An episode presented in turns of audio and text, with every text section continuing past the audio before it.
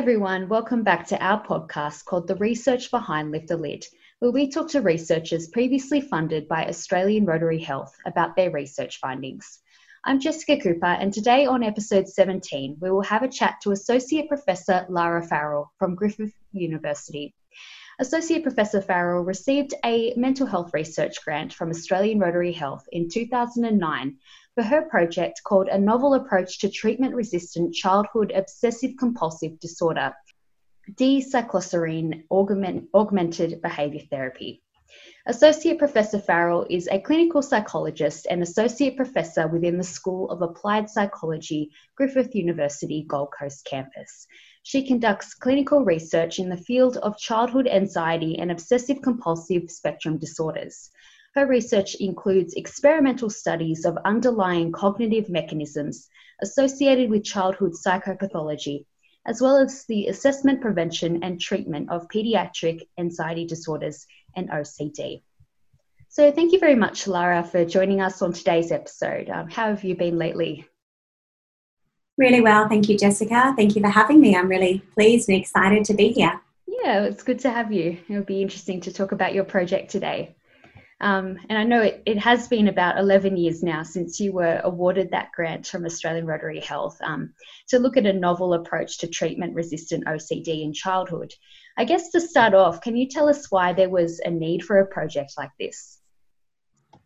Yes, absolutely. And thank you um, to Rotary for awarding that grant. It really was um, it was really quite impactful at that time to conduct one of these first studies of looking at D-cycloserine as an augmentation to our current treatments for children and adolescents. And indeed, it was one of the first studies that, that did examine this approach in kids, and since then has been a um, I guess, supported an, a series of studies since. So we really are very thankful to Rotary for that funding. Um, and really, you know, the importance of it, or it, it really came about for a need um, to improve current treatments for children with obsessive compulsive disorder.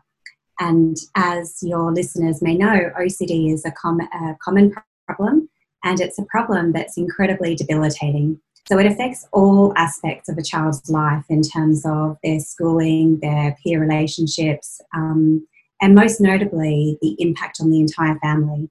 So these kids are often incredibly impaired, um, suffering enormous amounts of distress, and huge amounts of um, interference in daily life.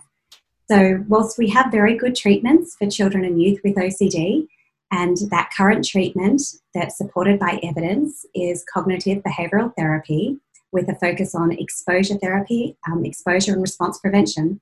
Whilst it's very good for the majority, there still remains uh, a gap in terms of achieving a full, um, a full response to treatment. So we have anywhere across our trials of 20 to 40% of children who don't respond fully to our best treatments. So there is a great need for us to continue to improve the current good treatments that we have, as well as develop novel ways and new methods for supporting these children to achieve um, you know, gains that are going to be lasting and impactful on their lives. Yeah. Ah, well, yeah. Um, so I guess um, when, when you did start this project at the beginning, what, what were some of the initial aims? The project, um, the, the main um, objective of the project was to conduct a randomized control trial, um, and this was really a preliminary trial to test the feasibility of D-cycloserine as an augmentation to exposure therapy in children and youth with OCD. So the, the very specific goal was um, to randomize children to either CBT plus D-cycloserine, mm-hmm. which is acutely dosed. So children only receive a dose of this medication immediately before their exposure therapy session. And in this case, it was five sessions that involved exposure therapy, relative to a control condition where children received the evidence based treatment, cognitive behavioral therapy, including five sessions of exposure that they received an identical pill, a placebo pill. So the objective was to um, assess whether children who received D-cycloserine had superior outcomes, whether we could achieve more responders following treatment and a greater reduction in OCD severity following that treatment relative to children who received um, the CBT without the pill. Hmm. Yeah, it sounds like a very interesting study. Um, I guess what, what kind of findings came out of this? Uh, the findings were, um, as we hypothesised, that there was um, some superior outcomes for children who received D-cycloserine. So um, children who received DCS relative to the placebo had a greater overall reduction in severity following the treatment out to one month follow up. And this was across a number of different indicators of OCD severity. Um, by the longer term follow up, at six months follow up, there was no difference between the groups, however. So, what the findings illustrated to us, and similar findings with um, adult patients in different types of studies, is that D-cycloserine appeared to accelerate gains rather than lead to a greater um, amplitude or a greater magnitude of, of reduction, which is really important in terms of a condition like OCD that is causing so much impairment on a child and family's life. If we can find ways that we can take our treatments and make them more efficient or help children to achieve gains much more quickly, then often we are preventing that you know enormous impact that occurs longer term. So the findings were promising. It was a small pilot study of 17 children who were randomized to those two conditions. We were assessing for safety and tolerability of D-cycloserine, which um, was supported. And I guess that was the, the really, I guess, exciting thing about this novel approach to pharmacological augmentation, where we're using a, a drug that was previously used to treat tuberculosis. So it's an antibiotic medication with a very good safety profile. So it's tolerable to children. Um, there's not um, a, a, lot of side effects that are reported in the literature. Indeed, there are no um, adverse effects reported in the literature when used in this way. And it's used um, acutely. So, as I mentioned, there's only five doses of the medication that are used um, in addition to the exposure therapy. So the, the study was important in providing support that D-cycloserine did appear to accelerate outcomes for children who um, received the DCS relative to placebo. And it also supported that the approach was safe for children, that there weren't adverse outcomes, um, and you know the, the study was overall assessed as being feasible. Yeah, so I guess um, you, said this was quite a novel approach. Um, so it hadn't really been done before. Was this, I guess, the first of its kind, this kind of study? Yeah, at the time there had been um, a number of preliminary basic science studies where um, D-cycloserine had been tested in rodent samples, looking at whether D-cycloserine could um, enhance extinction learning, the experimental analogue of exposure therapy, and there are a handful of studies with adults um, supporting that DCS did appear to be associated with um, enhanced exposure therapy outcomes. At the time, this was only the second study that was published um, with children and adolescents with an anxiety type presentation. Um, and it was the first in OCD looking at a severe and refractory sample. So there'd been one previous study with children with OCD, um, a pilot study um, published by one of our colleagues, uh, Professor Eric Storch in the US, and he found no um, no advantage or no um, um, no um, better outcomes for children with D-cycloserine relative to the placebo. So in our trial, we were interested in finding out whether it might be more applicable to children who've had a failed response to exposure. So we were really looking at improving those outcomes for children who were not gaining enough from exposure therapy in previous um, treatments that they'd had. So ours was the second study in a child and adolescent sample, and the first to look at this more severe and treatment refractory. Um, and with our, our findings showing significant effects, it was similar to um, Eric Storch's study, which found large effect sizes, but they were not significant.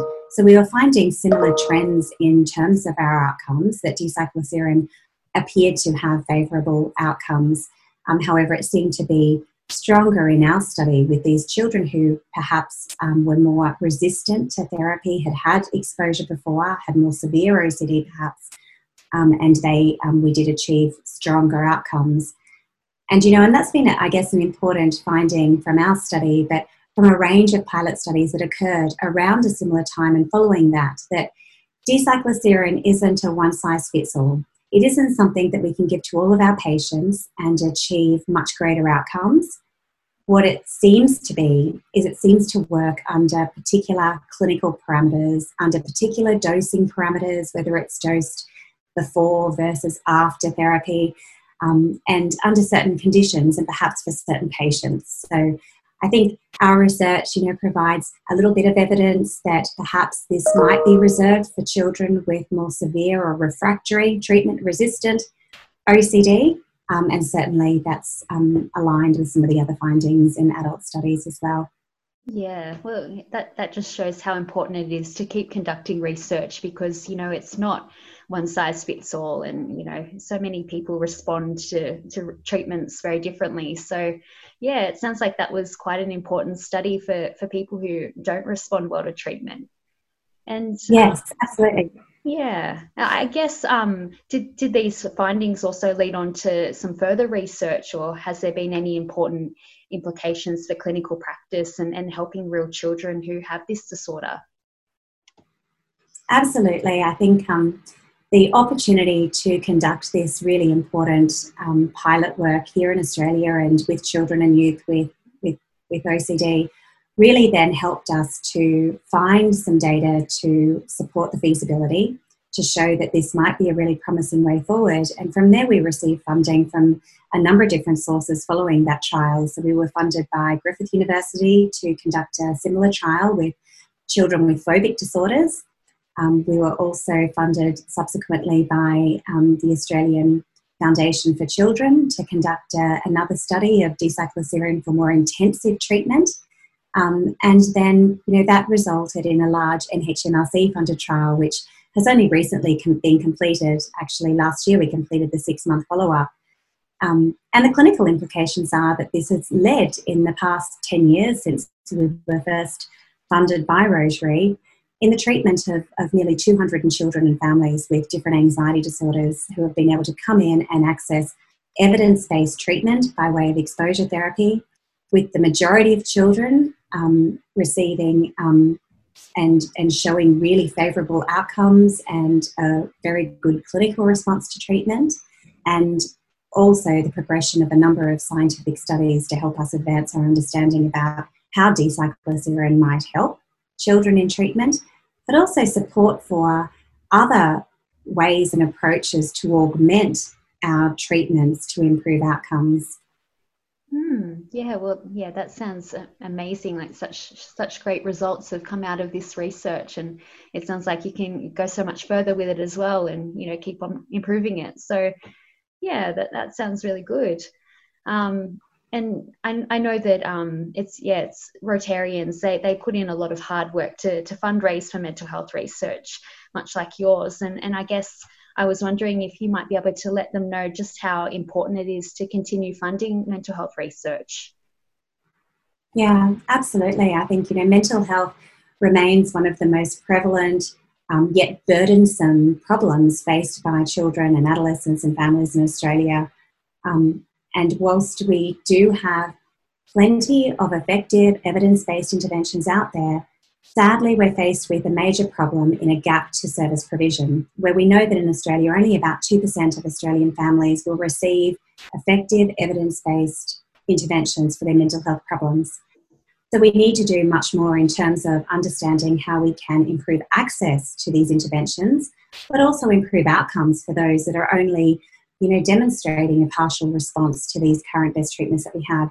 So there's, you know, a, a long way to go in terms of improving our precision in terms of mental health interventions and also actually having um, an adequate reach to the families across Australia who are needing it.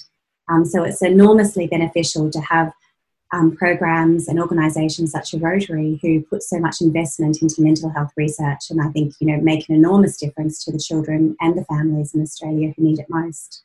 Yeah, well, it's been really great to talk um, talk to you about your research findings today, Lara. And I, I guess um, just before we wrap up today, was there anything else that you wanted to add? only thank you again. Thank you to Rotary for uh, you know the, the public awareness um, that you raise in terms of mental health, the um, support that you give to science in Australia, and for the dissemination of, of the research findings um, like you're doing today through this interview. So just really um, you know thankful to Rotary for, for all that you do in Australia for mental health research. Yeah, well, it's yeah, it's always great to hear from our researchers and you know to see where that funding has gone and you know the results that come from it. So, thanks again for joining us on our podcast. Thank you, Jessica. well, that was the 17th episode of our podcast called The Research Behind the Lid. It is always so inspiring to hear what researchers in Australia are doing to make a difference to mental health and how they are helping us on our mission to lift the lid on mental illness. If you can, please continue supporting important research like Lara's by donating to the Australian Rotary Health website. Thank you for listening. Please join us again next time.